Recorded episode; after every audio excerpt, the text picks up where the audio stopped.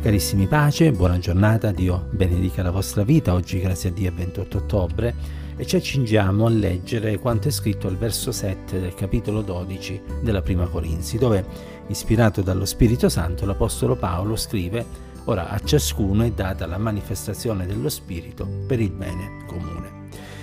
Nel capitolo 12 l'Apostolo Paolo si preoccupa di presentare eh, uno degli aspetti della dottrina eh, dei doni dello Spirito Santo, dei carismi dello Spirito Santo. L'altro aspetto, che è più che altro di tipo pratico, viene poi presentato nel capitolo 14, dove Paolo dà delle istruzioni ben precise riguardo all'istruzione, a, a, scusate, all'esercizio dei doni nella Chiesa.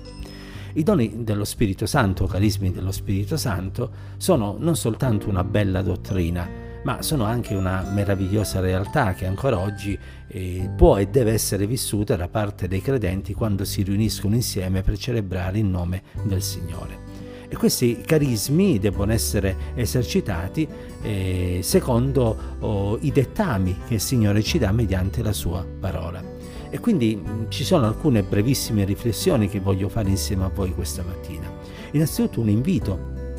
un invito a ricercare la pienezza dello Spirito Santo, che è qualcosa di necessario se vogliamo essere usati da Dio per l'esercizio dei carismi. La vogliamo ricercare vogliamo rimanere ai piedi del Signore fin quando non la riceviamo. E se l'abbiamo ricevuta vogliamo continuare a rimanere ai piedi del Signore affinché questa unzione sia fresca, ogni giorno si rinnovi nella nostra vita. Non vogliamo infatti vivere di ricordi o di glorie passate, vogliamo essere eh, uomini e donne che nell'attualità sono ferventi nello spirito e servono il Signore.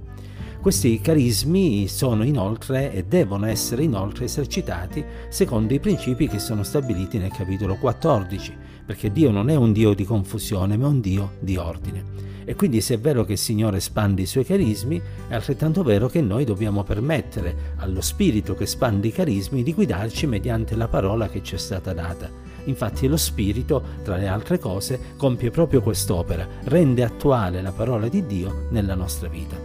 E se tutto questo viene fatto, allora naturalmente ciò che verrà fuori sarà qualcosa che è di benedizione, di benedizione per quanti sono salvati, ma anche per quanti ancora la salvezza non l'hanno realizzata. Infatti nel capitolo 14 l'Apostolo Paolo evidenzia che, ad esempio, se qualcuno che non è credente entra in una chiesa e lo Spirito di Dio in modo profetico spinge qualcuno a rivelare eh, i peccati di quel tale, questi si inginocchierà davanti a tutti, confesserà che il Signore è presente e donerà il suo cuore a Dio affinché la sua vita possa essere trasformata.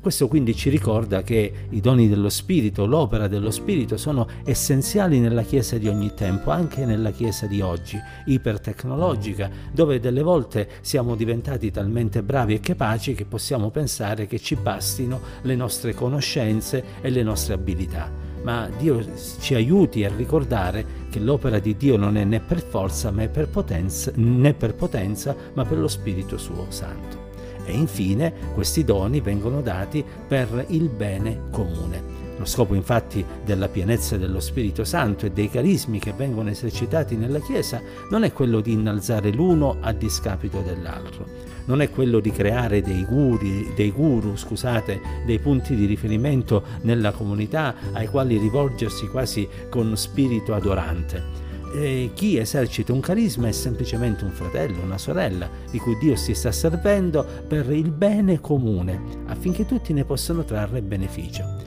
E se questi saranno i nostri sentimenti, sia nell'esercizio dei doni, sia nel ricevere i benefici che da questo esercizio ne derivano, allora la nostra vita prospererà e si edificherà sul solido fondamento che è Cristo Gesù e non saremo mai dei bambini sballottati qua e là da ogni vento di dottrina, ma saremo degli uomini e delle donne mature